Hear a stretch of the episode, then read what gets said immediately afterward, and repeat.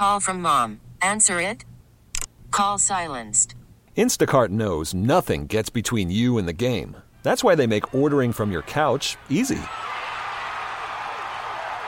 Stock up today and get all your groceries for the week delivered in as fast as 30 minutes without missing a minute of the game. You have 47 new voicemails. Download the app to get free delivery on your first three orders while supplies last. Minimum $10 per order. Additional terms apply. We really need new phones. T-Mobile will cover the cost of four amazing new iPhone 15s, and each line is only $25 a month. New iPhone 15s? It's better over here. Only at T-Mobile, get four iPhone 15s on us and four lines for $25 per line per month with eligible trade-in when you switch. Minimum of 4 lines for $25 per line per month with autopay discount using debit or bank account. $5 more per line without autopay, plus taxes and fees. Phone fee at 24 monthly bill credits for well qualified customers. Contact us before canceling account to continue bill credits or credit stop and balance on required finance agreement due. $35 per line connection charge applies. See T-Mobile.com. Welcome back. Hour number 2 of Hardline here on News Radio 930 WBEN. Joe Beamer and Brenda Alessi with you. And Brenda, are you back with us? I am indeed. Oh, good, Brenda. We now go to talking about the economy. And to do that, we have Catherine Christofferson. And Catherine, good morning. Brenda, thank you for having me.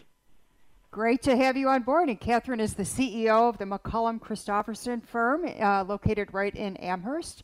And Catherine, since we last talked, a lot of things have certainly happened in this very strange, surreal time we're living in, known as the coronavirus era. Tell us, just kind of as a general overview, Catherine, how has the market responded to the shutdown since, say, mid-March for the most part? Well, let me just take a little bit of a step back and just state the obvious that we're all suffering from COVID fatigue. I mean, yes. We're faced with so many emotions over these months. I mean, we started out gung-ho. We were going to wear our masks and flatten the curve and get through this. But as it drags on and on and on, we're faced with so many emotions. I mean, there's frustration, there's confusion, there's resentment, and even in some cases, sadness and loneliness. And so on top of that, we're looking at unrest, social unrest, disrespect for law and order.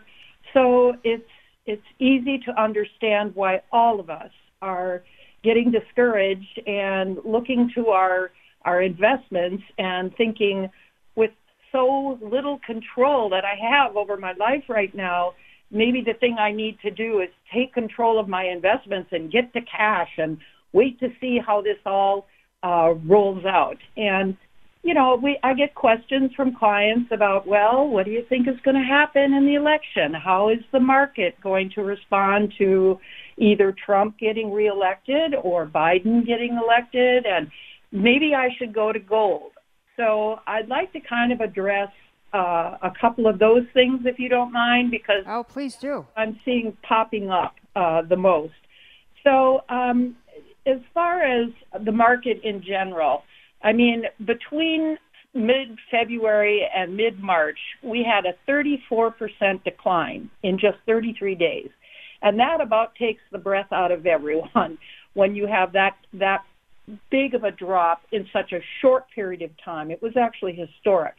But then, on March 23rd, we had the greatest 50-day rally in history. So if you let your emotions take over, if you abandon your plan, that's when you get into trouble. And that's what I have been saying and to all of our clients, and certainly whenever I'm interviewed. The thing is to try to pull yourself out of that emotional and very natural human reaction to do something. So the other thing that I hear a lot, well, let's get back to the election. So the market doesn't hate Trump and it doesn't hate Biden. It hates uncertainty, and that's what we have. And so as we approach the election, we're going to continue to see this up and down and up and down. And who knows, maybe after the election, we won't have certainty right away. But the main thing to remember is that you can't time the market. It just can't be done. And the only way that you're going to capture the full permanent returns of equities is to be willing to fully capture the temporary decline. And that's the message that I have been giving to all of our clients. And it's really hard to do. It's easy to say, but it's quite a different thing to do it. So that's kind of where we are right now, this emotional period of time where we don't feel we have control. We want to do something, but the kinds of things we should be doing don't necessarily have to do with our investments. You know, Catherine, that is such a great point, because I think part of the anxiety I feel, and other people I talk to about this, not only financially, but in every other aspect of our life, is that there seems to be no end in sight. It's not like we can say, well, on such and such a date, the virus will be over, and then we can kind of move on. There's just such a feeling of uncertainty, as you mentioned, because there is no definitive end in sight. Do you hear that from your clients as well? Yeah, definitely. I think everyone, like I said, everyone is experiencing it. The key for financial advisors, though, is to continue to get your clients focused on their long-term goals. Now, some of our long-term goals may be changing right now. If we've been laid off or if we have been unemployed, maybe that means we're going to have to work longer, or maybe that means an adjustment to how we're saving and that sort of thing. So rather than make a knee-jerk reaction, a better strategy in getting yourself to do something is start to evaluate your long-term goals. And give it time. I mean, it's not a process where you sit down at the desk, you write down a few goals, and then you're done. It's a process of really being introspective, thinking about your future. This is going to end. We don't know when. And Brenda, as you said, that's the frustrating part. It just keeps going on and on and on. But on the other side, we do have some promise of some vaccines.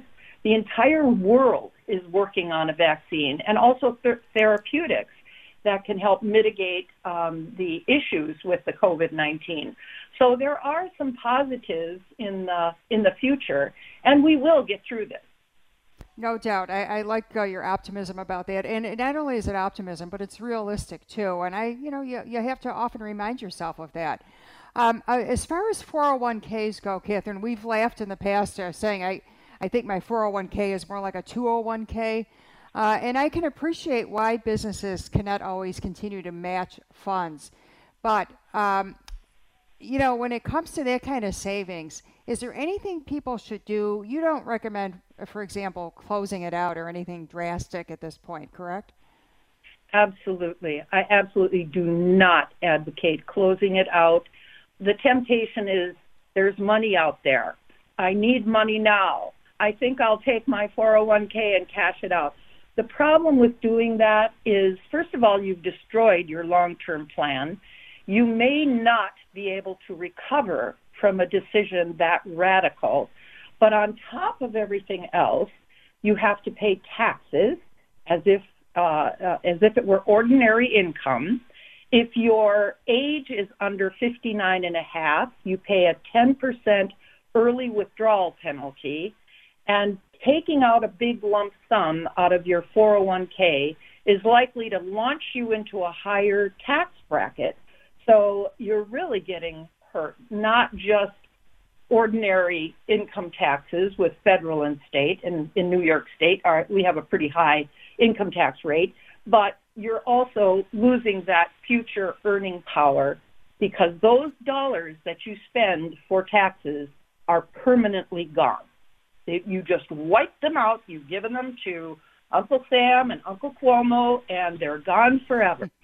So unless you're in dire straits and you have nowhere to go and your back is against the wall, that's a different situation. But hopefully, with some of the stimulus, some of the the products that the Fed is trying to enact to keep people afloat, keep businesses afloat during this period of time, hopefully you can get through this.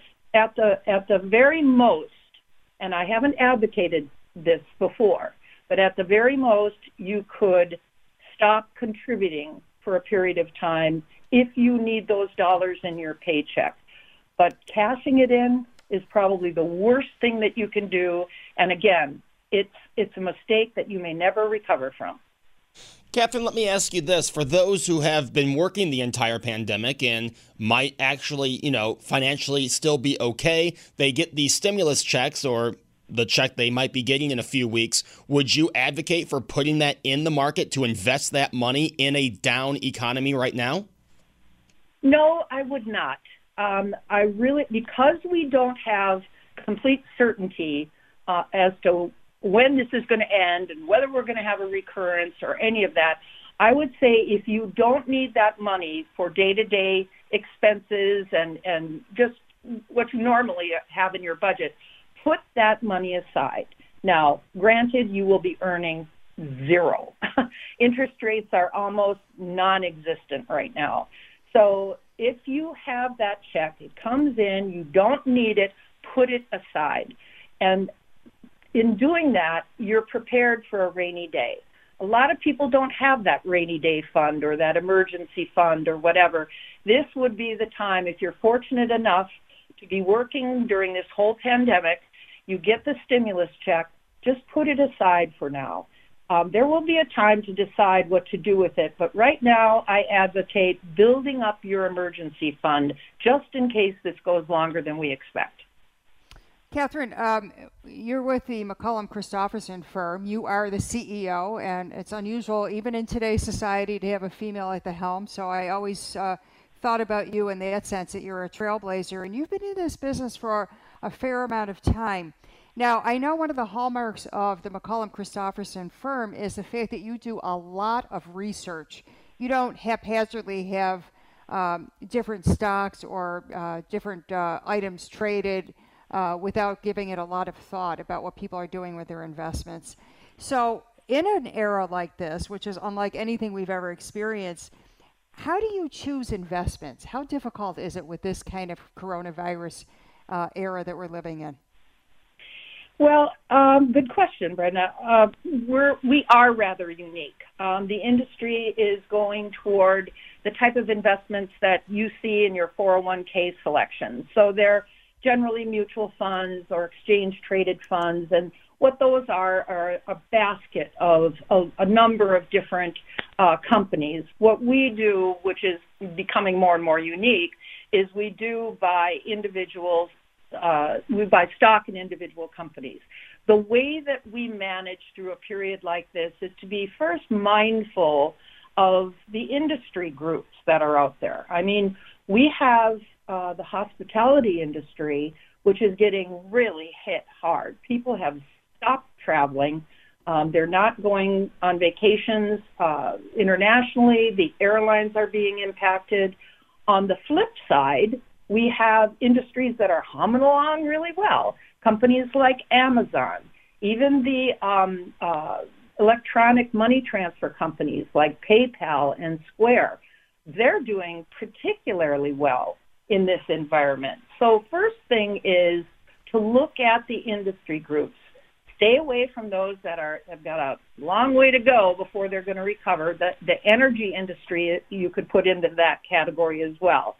So that's the initial part of the research. Then we have three pillars that we insist on for something to get into our clients' portfolios. Number one, the company has to be financially secure. And if that wasn't important before, it certainly is now, because we like companies that pay dividends. And not all of the companies in our portfolios do pay dividends, but of those that do, we want to make sure that they're not going to cut or eliminate that dividend. So financial security is number one. Number two, we want management that can prove itself in trying times. And this is exactly what we're talking about. How does management react? How do they manage their company through these difficult times? And three, we look for companies that have a product or service that's generally going to be in demand. So, for example, we own Pepsi. You may not go out and buy a new car in this environment, but your decision to go out and buy a bottle of Pepsi or a carton of Band-Aids or a box of Kleenex or whatever, those are not as impacted by economic upheavals such as we're experiencing now. A very interesting approach. And Catherine, I can't help but think about some of these drugs that we're learning about. Now, it seems like hydroxychloroquine has been debunked as any kind of cure or a way to facilitate healing from the COVID crisis, from a COVID diagnosis. However, there's another drug that we keep hearing about. Is it wise for people to call their financial advisor and say, hey, I think this is going to be the next big thing. Will you buy some stock in this company? Do you operate under that premise at all? No, we do not. That is in complete violation of our investment philosophy. It's more gambling than investing, because we don't know. I mean, there are a couple of companies. Pfizer seems to be at the lead right now, but that can change in a heartbeat. So, yes, you're going to see a lot of, there's this company, and they're a startup company, they're a biotech company, and they're coming up with their vaccine or their therapeutic, and let's just pile into it. That's not the way to invest. That truly is gambling. And if you're going to gamble, go to Las Vegas and at least have some fun. Maybe take in a show if there was one. I wish we could go to Vegas. Yeah. Catherine, I also wanted to ask you about the stock market. Sometimes it seems to me, in my layman's view here, that it doesn't really reflect the economy. What is the true indicator of how the economy is doing? Well, there's just so many factors. I mean, you have right now the fear of inflation because we're taking on so much debt to keep these programs going to help us through this time that we're in. So it's a number of things that you have to look at, the level of our debt, how our dollar is going to withstand all of this, whether we're going to have a decline in the value of the dollar. There's just so many factors. But I think what your underlying question is, how can the market be doing as well as it is with everything that's going on around us? And that is what drives the market more than anything else, is the anticipation of earnings. And so the market has already factored in the fact that the second quarter of 2020 is going to be a bad one, but it's probably going to be the worst, among the worst, if not the worst, and that there is a light at the end of the tunnel. There are going to be earnings for various companies. And so it's that anticipation of future earnings that fuels the market. And so although it is economic, there's certainly economic factors to what the market is doing, and that relates a little bit back to what I was saying about industry groups. There is still an anticipation that things are going to get better, and that's what drives the market. So as we wrap, what is your kind of final advice to people as we navigate through these times? Well, I've heard people saying, maybe I need to just get out of the market and wait to see what happens, wait to see how the election goes, wait to see how the virus goes, wait to see how this goes. Doing that is not the best investment philosophy, because you have to be right twice. Number one, you have to be right when you get out, and then you have to be right when you get back in. And so if you are not perfect in that timing, and no one is consistently, you stand to lose ground having done that. So I would say, again, the only way that you're going to be successful with your investments is you've got to ride through the storms. It's painful. It's not fun for any of us, but it's the only way you're going to be successful. If you try the strategy of, I'm going to get out now, but I'll get back in later when the water is safe, nope, not going to work. So if I could summarize your advice, if you have money in, keep it, but if you don't, hold back? I would say no. I would say you should have a disciplined way of investing your money and not change it no matter what happens. So we keep talking about 401ks. That's pretty disciplined because it comes out of your paycheck every time. If you have that windfall from the stimulus package, that I would keep aside for an emergency. And down the road, if you can increase your 401k contributions when you don't need that money in your paycheck, that's fine. But I would say, you know, the stimulus package, it's like $600 a person, and hopefully we're going to get another one of those. So we're not talking tens of thousands of dollars here. Just a little something on the side in case this goes longer and maybe the people who have been employed are finally not going to be employed, and you want to have some cushion out there.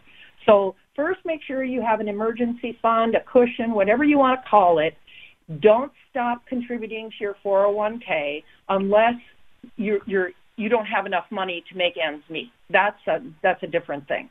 If you're doing fine with the paycheck that you have and with the distributions for your 401k that you have, leave it alone. Catherine, are people able to come into your office? What's your policy about mask wearing, about appointments, and so forth? Well, right now we have not had in-house meetings, but we have definitely stepped up our communication. The worst thing that you can do for a client is to be silent when they're sitting at home wondering what's going on. I think you always have to put health first. Yes. We wear masks outside of the office. We're naturally socially distanced. We're all more than 6 feet apart in our offices and workstations. So right now what we're doing is communicating via either Zoom. I don't particularly like Zoom, but Zoom or teleconferences, reaching out to people so that we can hear how they're feeling and help them through this time. But no, we're currently not having in-house meetings, but that may change. But we'll be wearing masks if we do, and we're sanitizing like crazy in the office. I'm sure you're complying, and thank goodness for technology. At least we can communicate. Catherine Christofferson, please stay safe and healthy. Thank you so much for joining us today. Well, thank you so much, and both of you stay safe and healthy as well. We sure will try. Thanks a million. Catherine Christofferson, CEO of the McCollum Christofferson Financial Advisory Group. We'll take a break. We'll catch up on the news and back with another half hour of Hardline right here on WBEN. Call from mom. Answer it. Call silenced. Instacart knows nothing gets between you and the game. That's why they make ordering from your couch easy. Stock up today and get all your groceries for the week delivered in as fast as 30 minutes without missing a minute of the game. You have 47 new voicemails. Download the app to get free delivery on your first 3 orders while supplies last. Minimum $10 per order. Additional terms apply. Selling a little or a lot? Shopify helps you do your thing, however you cha-ching. Shopify is the global commerce platform that helps you sell at every stage of your business. From the launch your online shop stage, to the first real-life store stage, all the way to the did we just hit a million orders stage. Shopify is here to help you grow, whether you're selling scented soap or offering outdoor outfits. Shopify helps you sell everywhere, from their all-in-one e-commerce platform to their in-person POS system. Wherever and whatever you're selling, Shopify has got you covered. Shopify helps you turn browsers into buyers with the internet's best converting checkout, 15% better on average compared to other leading commerce platforms. And sell more with less effort thanks to Shopify Magic, your AI-powered all-star. Shopify powers 10% of all e-commerce in the US. And Shopify is the global force behind Allbirds, Rothy's, and Brooklinen, and millions of other entrepreneurs of every size across 175 countries. Plus, Shopify's award-winning 24/7 help is there to support your success every step of the way. Because businesses that grow, grow with Shopify. Sign up for a $1 per month trial period at shopify.com/Odyssey Podcast, all lowercase. Go to shopify.com/Odyssey Podcast now to grow your business, no matter what stage you're in. Shopify.com/Odyssey Podcast. Welcome back to Hardline here on News Radio 930 WBEN. Joe Beamer and Brenda Alessi. Also in the building is David Bellavia, Medal of Honor recipient, hosting his show starting tomorrow, 9 o'clock.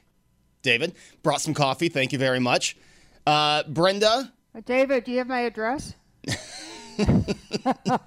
I take it black and extra tall. So we were talking over some things and got the economic news from Catherine Christofferson, and that's the thing, right? Because people like me who aren't don't know the stock market that well, I look at the Dow was up $100 or 100 points on Friday. The market must be back. I take a look at one of those things. So it was good for her to really break it down and tell us what we're looking for and what to and not to do, because I think a lot of people are making that mistake of just pulling money, blindly just pulling money because they see all the negative stories on the economy. Well, absolutely, Joe. And it's so easy to panic and maybe do something that you'll regret later, as Catherine pointed out. So I like talking to somebody like Catherine Christofferson, who's been a financial advisor for many years, because she's very measured. She doesn't take a political point of view or try to take information and spin it to fit any sort of agenda. So I really respect her knowledge and her level-headedness when it comes to matters of money like this. Hey, Joe, before we go on, and our phone lines are open, by the way, 803-0930, and it's the same number to use for our text board. The Volkswagen of Orchard Park text board, 716-803-0930. Thank you, sir. I just wanted to say how wonderful it was, all the tributes to Sandy Beach. You and I have not talked since Sandy retired officially on July 30th. He finished out his incredible, illustrious 61-year run and said some lovely things about you, and also talked to a lot of folks who had a role in his life, whether it was personal or professional. And I've known Sandy for many, many years, and it was an honor to get on the air and talk about, he's the kind of friend at 3 in the morning I could call and count on, because that's just the kind of guy he was. So just wanted to say something, Joe, because I know how much he meant to you and means to you as well. And, Brenda, you know how those phones were jammed on Thursday. I actually had to tell Brenda to call back after she heard a certain someone, because we had to keep the line open for Bill Fickner and didn't want Sandy to know why we were keeping that line open. But, Brenda, I've never seen all 9 lines filled here at the station. We were using the contest line to get a few people on, and there was never an empty line. So I think it was a great tribute show, and that is available at WBEN.com and on the radio.com app. Obviously, I would hope you'd wait 18 minutes before listening. Right. Well, it certainly does speak to Sandy's many years in the business, his unique talent, and the way he, to me, Joe, I think one of the things that's been underreported about Sandy is the transition he made. And I posted about this on my Facebook page, which you probably saw, but the transition going from a disc jockey to a talk show host, that's not easily done, and he really did it seamlessly. So kudos to Sandy Beach. Hats off to our dear friend. Yes, and as I said on Thursday, Brenda, and I know you'll be there too, can't wait for next month. We'll be able to see Sandy and Bernadette. I think he'll be wearing a suit and tie, which is kind of unusual. So I can't wait to see how Sandy appears in his groom outfit. Yes, it'll be good to see how the first month of retirement was. I'm sure he'll talk about it. I'm sure he will. Now, on Thursday, I spoke with John Zogby. And first, Brenda, before I play a few cuts from the interview, I want to ask what you thought of that poll. Everything we see has Biden up 9-10, but Zogby, and they really break down who they look at. Zogby has this very close, almost a statistical tie.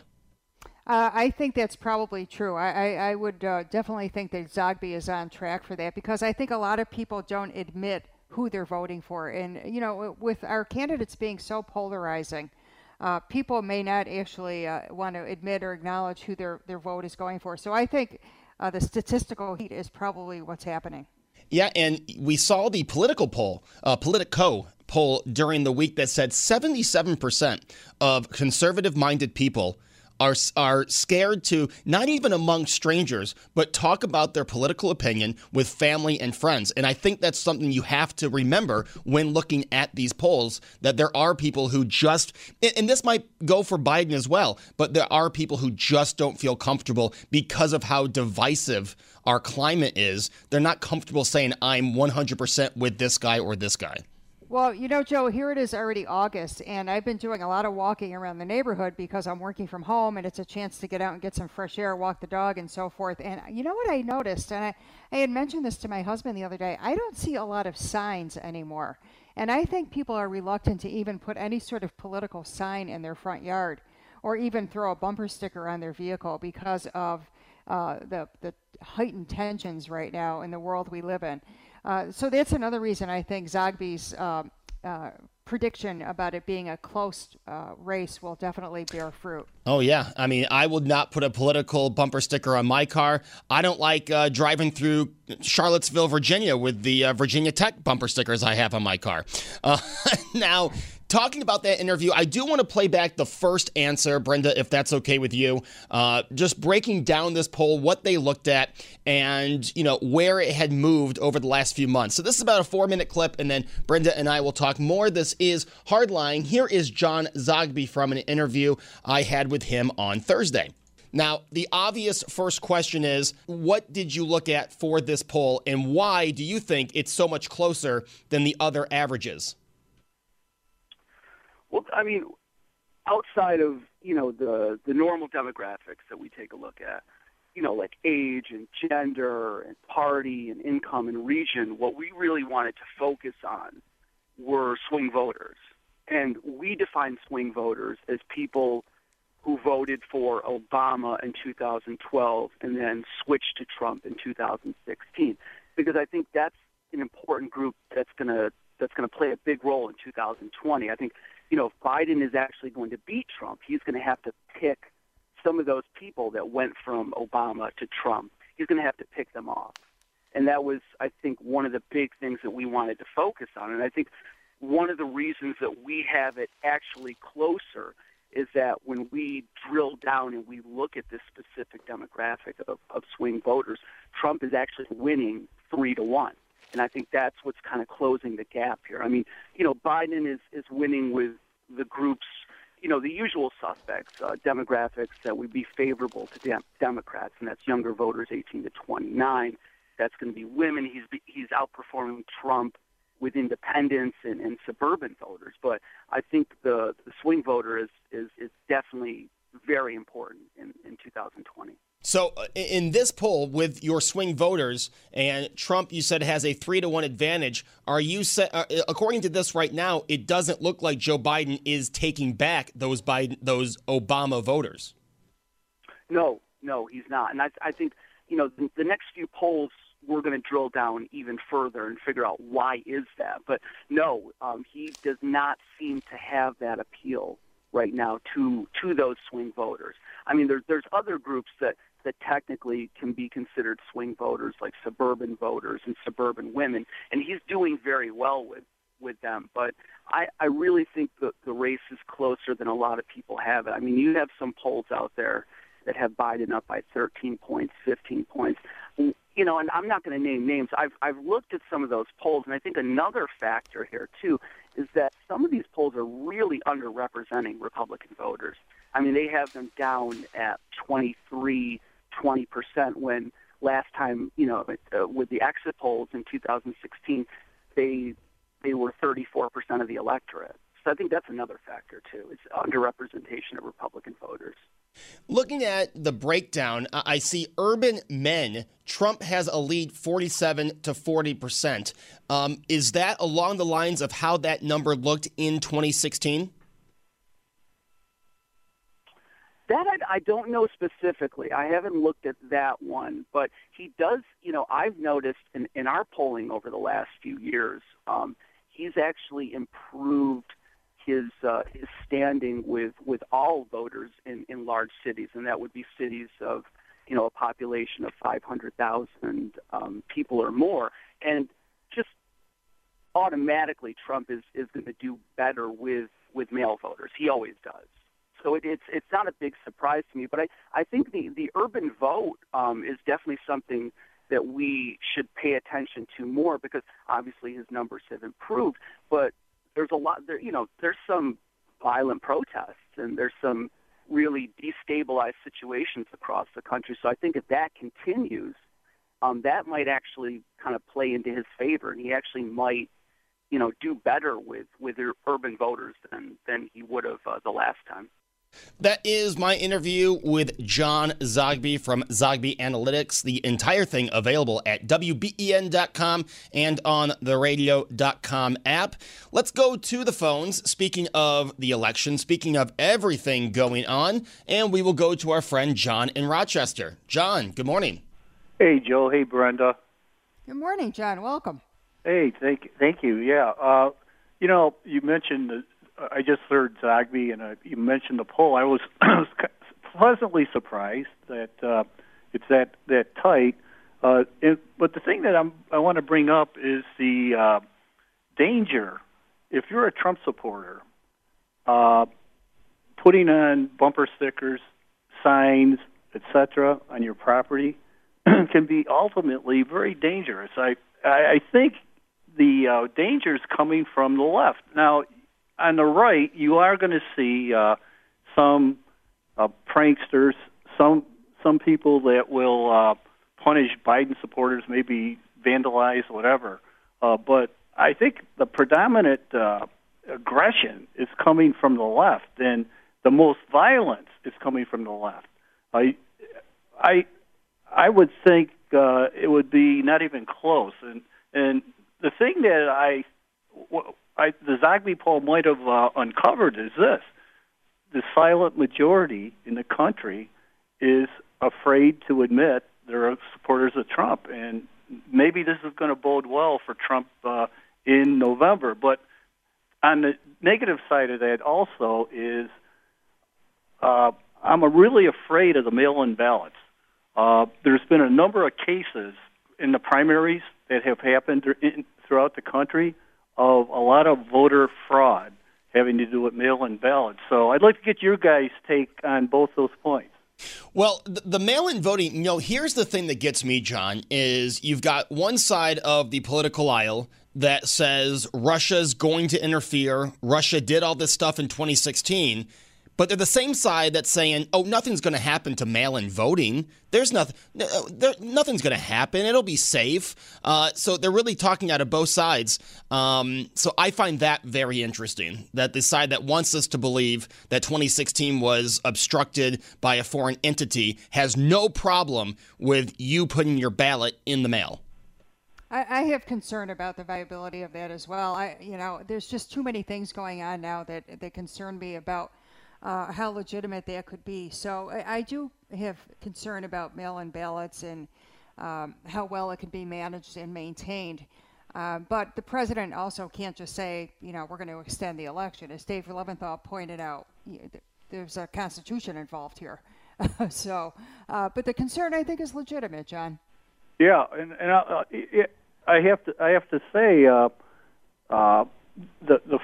the fraud that could go on is really scary when you think about a presidential election or even a congressional election. I was really surprised.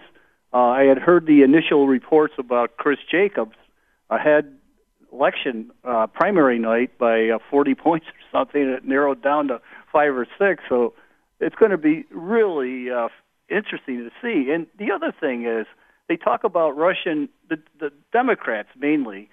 And I'm a former Democrat, by the way, now independent, but the Democrats talk about Russian interference and Chinese interference in the election.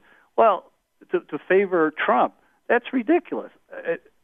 If anything, do you think the Russians or the Chinese want Donald Trump versus Joe Biden? It's hilarious to think that the Russians and Chinese would want